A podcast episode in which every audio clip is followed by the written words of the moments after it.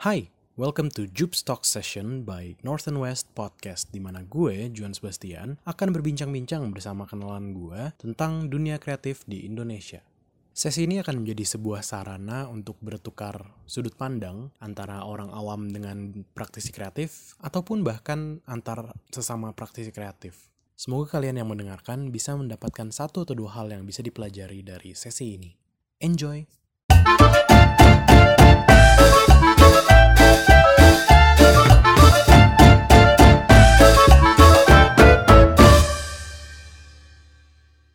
Halo, back with me again. Halo. Uh, selamat datang, Karbun, di podcast gue nih. Sesi sih sebenarnya. Uh, jadi podcast gue ini namanya North and West Podcast, di mana gue sama temen gue yang di Jakarta Utara tuh ngebahas keresahan kita tentang gaya hidup. Kenapa sih peak lifestyle anak muda Indonesia zaman sekarang tuh kayak jaksel gitu. Iya kenapa ya? Nah. Gue juga anak Jakarta, Jakarta Utara jadi tersinggung. Makanya, gimana anak Kelapa Gading, kan Kelapa Gading ini juga tempat tongkrongannya banyak kan. Iya banyak tapi macetnya juga banyak. Oh, betul. Nah, jadi eh, di Jupstocks ini gue bakal ngobrol nih sama teman-teman gue yang bergelut di dunia kreatif nih. Salah satunya nih ada Karin nih. Boleh dong perkenalan dulu nih nama lengkap dan profesi. Oke, hai semuanya. Nama gue Karina Bunardi. Cuma biasa orang lebih kenal gue sebagai Karboen. Hmm, Gue profesi apaan lah ya abal-abal, content creating. siap. Tapi full time student university. Gue ngambil marketing. Hmm. Cocok banget kan. Terus Abal-abal tapi verified gitu ya. Wah, aja aja. Itu verified TikTok aja, Instagram Oh. kapan ya? still waiting for that blue tick. You hear that Instagram? Udah berapa lama sih lu? Apa berapa lama apa? Udah berapa lama lu apa content creating gitu tuh udah berapa lama sih? Oke, Kalau gue cerita ya. Iya, apa sih? Yang video wibu-wibu apa sih itu gue? Enggak, itu justru itu tuh udah mulai jenjang di atas. Oh. Dari awal itu gue main Vine tuh, Vine Oh nggak? iya, tahu tahu tahu tahu. Iya, jadi tahun 2014, tepatnya tanggal 22 Desember, sampai inget tuh. Hmm. 22 Desember 2014 tuh gue mulai bikin akun Vine. Iseng-iseng aja gitu, bikin video kan. Eh terus gak sangka ternyata ada orang dari Facebook Mhm. kayak ngambilin video Vine gue terus di repost gitu kayak ke akun meme-meme gitu. Oh, Eh, terus ya udah kan akhirnya tiba-tiba Vine gue rame, Facebook gue juga rame. Dari situlah gue mulai kayak karir sosial media lah gitu. ah, Terus bikin Vine terus, dapat banyak teman di situ, bikin komunitas bareng segala macam. Eh, aplikasi Vine ditutup pada tahun 2016 kalau iya, nggak salah. sempet ini banget ya itu ya. Ya itu gue agak sedikit sedih sih. Terus akhirnya gue pindah ke Instagram. Hmm. basically gue kayak repost-repost aja sih video Vine gue ke Instagram. Terus eh ternyata orang suka juga. Eh gue dapat followers dari situ pelan-pelan Hmm. di Instagram.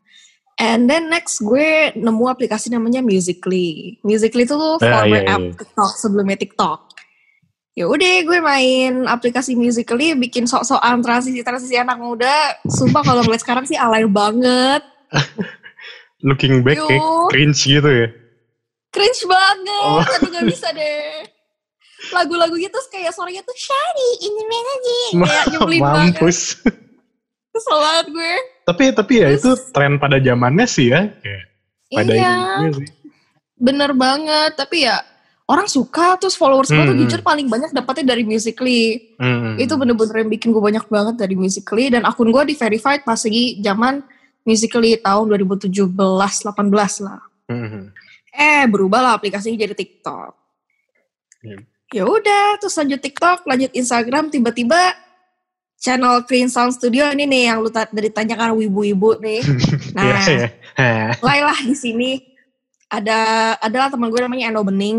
Dia nawarin gue kayak Rin lu mau gak jadi host di channel YouTube kita namanya Jepangan Hmm. nih kayak cocok deh sama lo. Terus gue bilang, eh boleh juga, kan gue bisa bahasa Jepang. Hmm. Ya lu Karena juga kan udah dulu pernah- kuliah di ini ya dulu ya Jepang juga. Eh, kuliah di Jepang, jadi kayak cocok sekali gitu.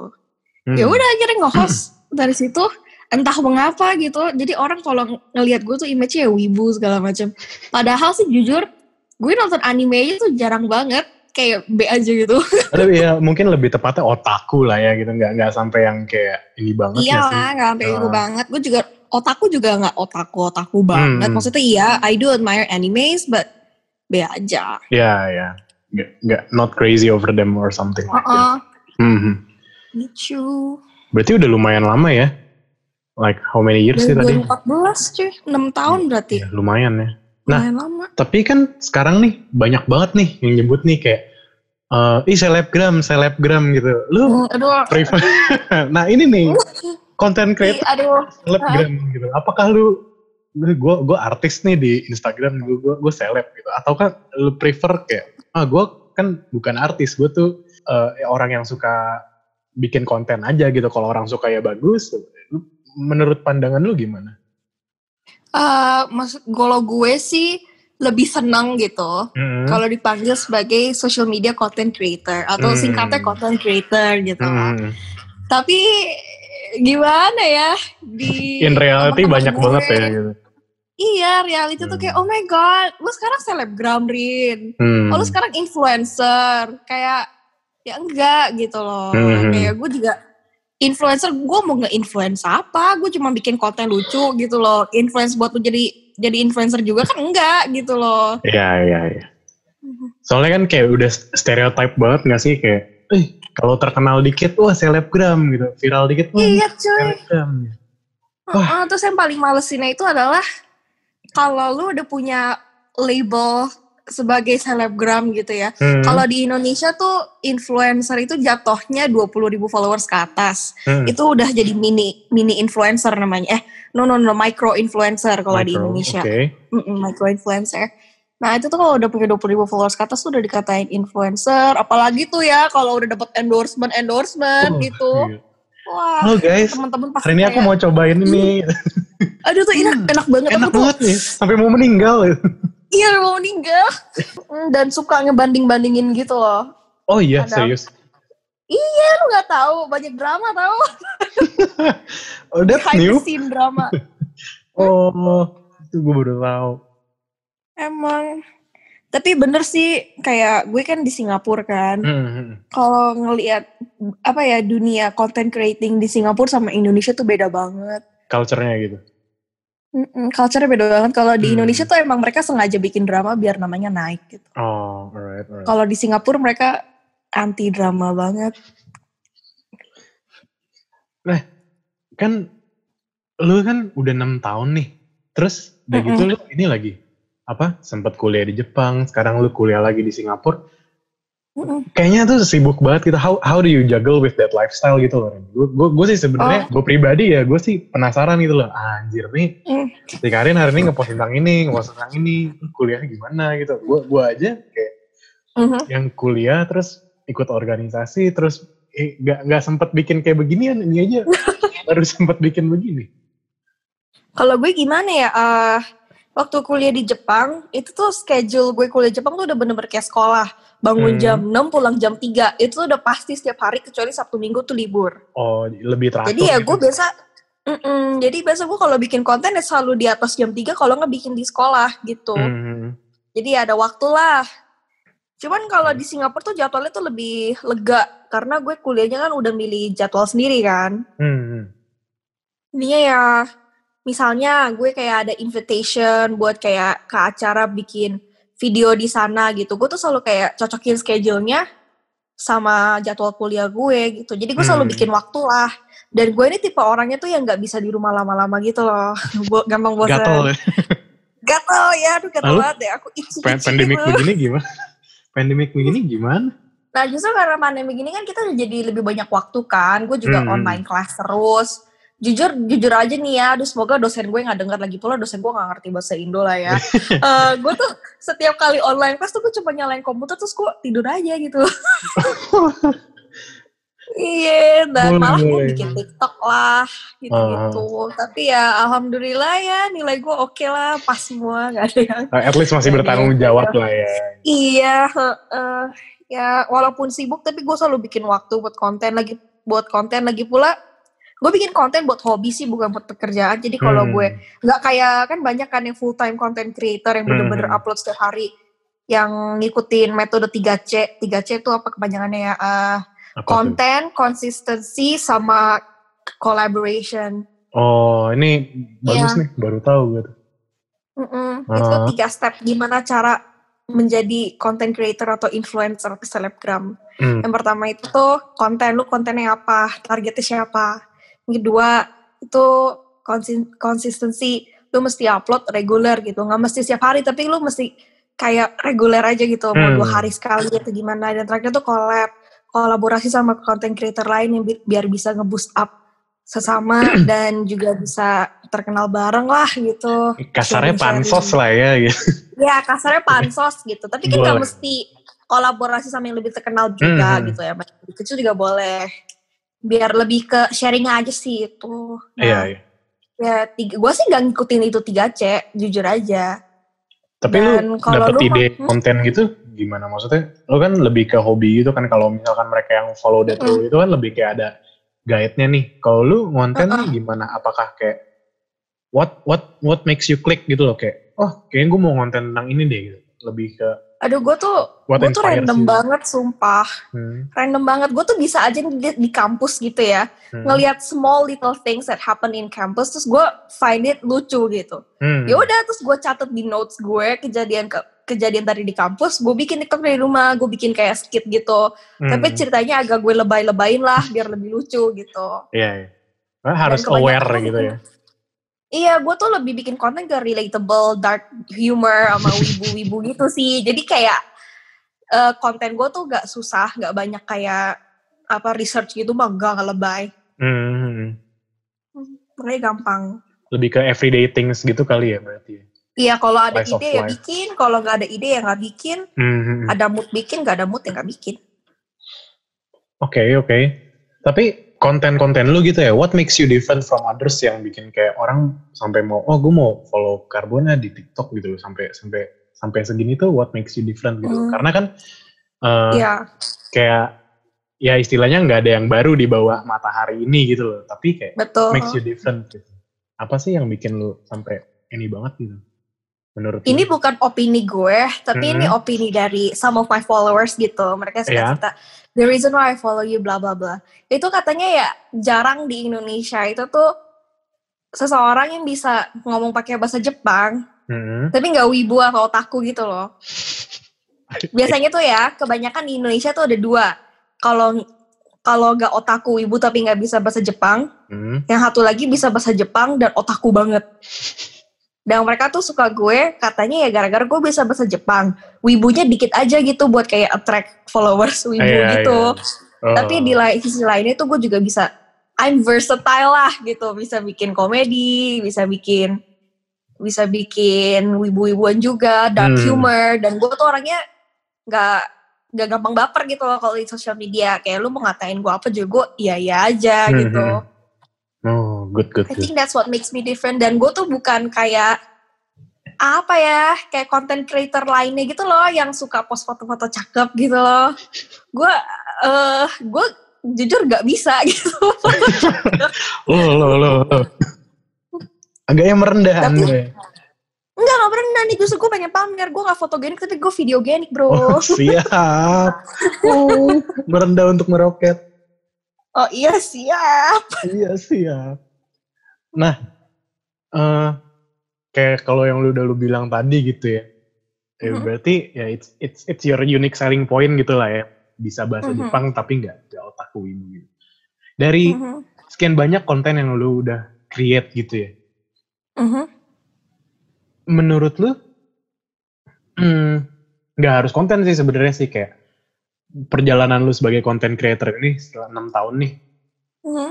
uh, what's your greatest ini achievement menurut lu aduh gue pernah ditanya ini gak tahu jawab apa ada ada banyak sih nggak bisa pilih satu Hmm, gue coba cerita sependek mungkin. Yang pertama itu eh gue di label dari orang Vine-nya gitu. hmm. Kalau gue tuh sebagai apa Indonesian Viner icon oh, oh keren gitu banget untuk untuk perempuan ya female Uh-huh. female Viner In- Indonesian female Viner icon. Terus gue Mhm. kayak bangga banget gitu kan dari pusat cuy dipuji. Uh, Terus eh, tapi sebenarnya ada gitu yang icon sendiri tuh ada namanya Brian Furan dia emang wah Hmm. kontennya tuh gila keren banget. Terus hmm, abis itu pas lagi gue di Musically, gue bikin acara meet up anak-anak Musically Indonesia terbesar di Indonesia gitu. Hmm. Dan gue bikin dua kali dan itu sukses parah. Banyak banget yang datang dari berbagai macam kota, bahkan ada yang dari Aceh gitu datang ke Jakarta. Jadi kayak wow, dan gue tuh yang bikin sendiri, gue yang pakai duit sendiri segala macam. Dan itu ramai pecah banget Hmm. itu Keren, dan keren. di masuk berita musically di luar juga. Hmm. Dan yang terakhir sih ini TikTok marketing con gue jadi pembicara host di TikTok marketing conference. Itu SG itu semua ya? iya di Marina Bay Sands. Jadi gue duduk sama si sama banyak CEO CEO gitu deh, CEO media terkenal di Singapura segala macam. Gue duduk gue cerita kenapa gue jadi content creator, bagaimana cara jadi content creator. Pokoknya 5W1H Hmm. content creator gitu. Oke, oke. Terus di interview sama banyak berita gitu wah itu gue kayak wah bangga banget masuk koran cuy. Keren, keren. Boleh. Eh, tapi gini, lu kan udah cerita nih.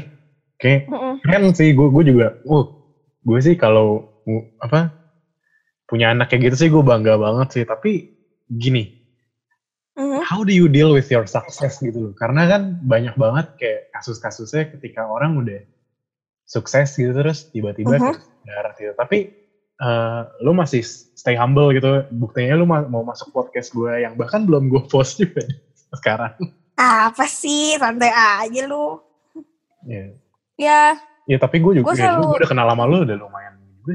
Udah kayak, udah lama banget cuy kita kenal udah lumayan lama tapi nggak pernah ketemu ya. iya Aduh. makanya. Nah, kita baru kesampaian collab sekarang.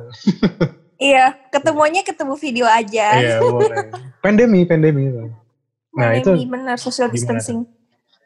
Lu Eh, gue selalu I always tell myself to be humble and be nice to everyone karena gue tuh percaya kalau misalnya kita baik sama orang orang itu akan baik sama kita gitu. Hmm, gue karma gak ya. mandang lu siapa, ya karma lah. Gue gue gak mandang lu lu siapa, backgroundnya apa gitu. Asal lu Hmm. baik sama gue, gue bakal baik sama lo. Boleh. Dan gue juga berharap sebaliknya gitu. boleh, boleh. Oke, so enam tahun ya perjalanan dibilang Iya, cepat enggak, dibilang lama juga belum terlalu, tapi enggak. pasti ada ups and downs-nya kan gitu. Iya, menurut lu, betul. Eh, momen ketika lu terpuruk banget nih, atau what's your worst Mhm. failure gitu loh, sebagai konten creator. Bukan failure sih, tapi lebih Hmm. lebih tepatnya kayak my Nggak regret. Paling sedih gitu loh di hidup gue gitu. ah, lowest point. lowest point-nya, correct. Um, jadi waktu gue main Vine di pertengahan 2015 gitu, Mhm. sampai inget lah. Itu tuh um, nyokap bokap gue tuh gak support gitu loh. Kalau gue tuh Oh. bikin video di sosial media. Ha-ha. Kayak apaan sih gak jelas banget sih lo gitu kan, bikin Hmm. video. Terus orang suka, terus gue kan dulu di Vine tuh emang suka bikin muka jelek-jelek gitu loh. Iya, iya. Dan nyokap bokap gue tuh kayak, kamu kan cewek Rin, gak usah jelek-jelekin muka lah, gini-gini Oh. gini. Ya, typical Asian Terus- parents gitu. Iya, Iya, iya. tapi gue tuh nggak menyebar vulgarity sama sekali di konten Hmm. gue gitu. Jadi gue kayak stick to myself, I stand for myself gitu kayak mami, Hmm. papi, aku bikin konten itu sama sekali nggak ada yang vulgar, gak ada yang kayak noel-noel politik sama sekali, noel-noel Hmm. agama, rasisme gitu tuh gak ada. Aku tuh pure komedi Mhm. gitu, bikin muka jelek, lucu-lucu gitu. Terus masalah mami apa? Dan aku juga dari Vine ini aku jadi banyak teman segala macam. Terus tahun-tahun 2014 kan orang tua gue juga masih kolot gitu ya. Jadi Mhm. kayak itu dia kan bahaya nih punya temen dari sosial media gini-gini nanti kamu ditangkap gimana gitu kan Waduh. Diculik diculik gimana terus ya gue tetap stand for myself segala macam nah itu gue tuh sampai kayak berantem itu sampai sempet gak ngomong sama nyokap gue seminggu gitu tuh Hmm. ada terus ada juga aduh gue gue nggak mau sebut nama orangnya tapi gue Mhm. putus sama mantan gue itu gara-gara Vine juga itu gue depresi banget cuy Wah, Jadi- lowest point gitu ya. Iya jadi kayak udah berantem sama nyokap bokap ya kan Terus habis Hmm. itu putus sama mantan gue itu gara-gara mantan gue tuh gak suka kalau gue tuh eh, istilahnya apa Jadi social media content creator gitu loh Oh, iya, iya, iya. Dan kondisinya tuh kita lagi LDRan Indonesia sama Amerika Dia kuliah di Amerika waktu itu Hmm.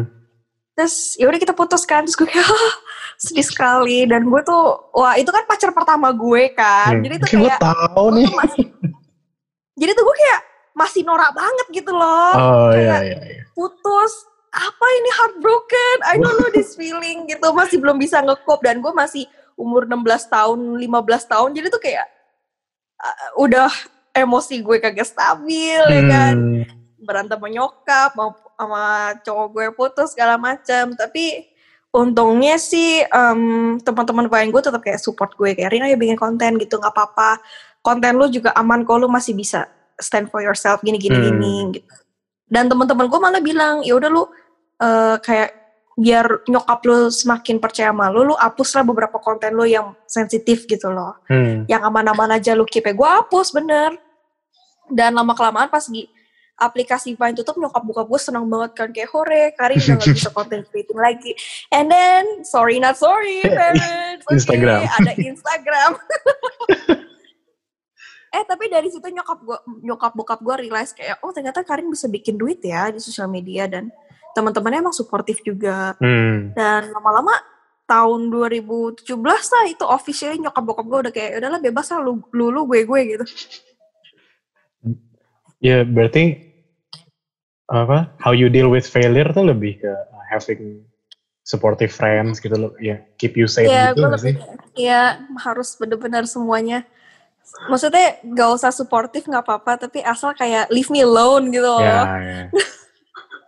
alright, alright. No. Kira-kira nih, Mhm. what's next for you gitu? Apakah lu akan stay as a content creator atau lu mau coba job lain gitu loh, other professions? So, ya, what's next for you? Uh, what's next for me? Definitely gonna get a proper job, full time job.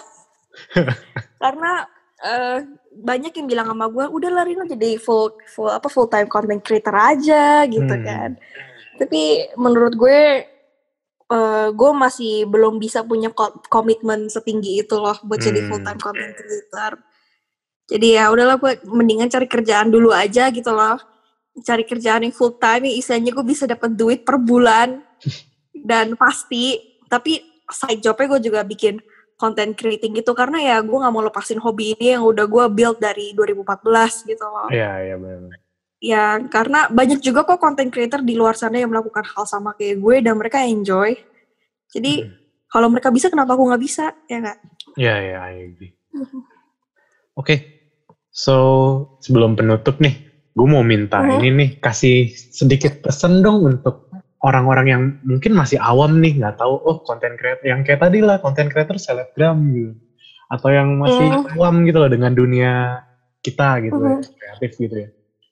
What's, Mhm. what's your message for them gitu? apa ya hmm, bagi kalian semua yang mau jadi content creator atau emang sudah menjadi content creator please please banget jangan post konten yang berhubungan dengan sara asli itu tuh lu tuh istilahnya tuh influencer gitu loh content creator influencer lu tuh bakal influence orang untuk mengikuti konten lu jadi kalau lu nyebarin hal yang buruk orang pun juga akan mengikuti hal tersebut gitu Hmm, jadi please lah spread positivity aja gitu bro. bener, bener. Mhm. I agree, I agree.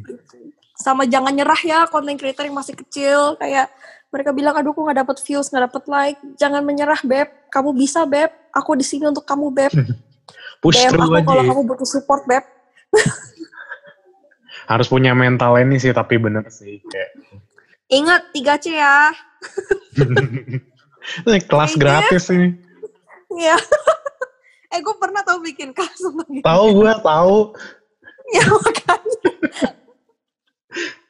Boleh lah kan berbagi ilmu itu hal yang mulia. Mm-mm. Oke, paling itu aja sih kalau dari gue sih. Eh, thank you banget Thank you, udah Cuber. datang nih Rin eh, di Hmm. sela-sela kesibukan dan pandemi seperti ini. Eh tunggu terakhir mau nanya. boleh, boleh. Ini ini podcast pertama. Oh, enggak, enggak. Ma- ma- Oh, enggak, maksudnya gimana? Maksudnya gimana? Ini eh, podcast pertama lu interview orang atau gimana? Um, this is my first podcast, tapi episode yang kesekian lah ceritanya gitu. Oke oke. Mhm. Sip. Yeay, senang bisa di awal-awal gitu. Tenang, tenang. Ada ini. Lo episode ketiga. Nomor Hmm. tiga. Pertama dosen gue sebagai orang yang udah di So sweet. dunia kreatif selama 20 tahun. Terus episode kedua Anjay. tuh, Eh, nanti Iya. gue ditangkap lagi. enggak, enggak, tenang. Kan kita independen, ngomong anjay nggak bakal ditangkap. Ya gue di Singapura juga sih. Iya. Buang-buang anggaran negara aja nangkep konten creator. Yang ke kedua? Yang kedua junior gue. Mereka apa Oh, intern so kan. Jadi kayak Hmm. gimana sih pandangan seorang intern gitu loh. Nah, ketiga baru nih Hmm. konten creator lu gue milihnya gitu. Karena gue Oh, kenalnya juga lu doang gitu ya. Oke, thank you ya. Oke, Thank you Juber. thank you Karin. Sukses ya. Sukses, sukses. Eh, jadi buat yang mau tahu lebih lanjut tentang Karin nih, follow aja Instagramnya @carbon k k a Ya, r b. semua sosial media gue. Ya, sosial media. TikTok juga diduetin aja. Karboen. Bye. Thank you for the time ya. Bye bye. Thank you Sukses, Juan. sukses. Kamu juga. Mm-mm.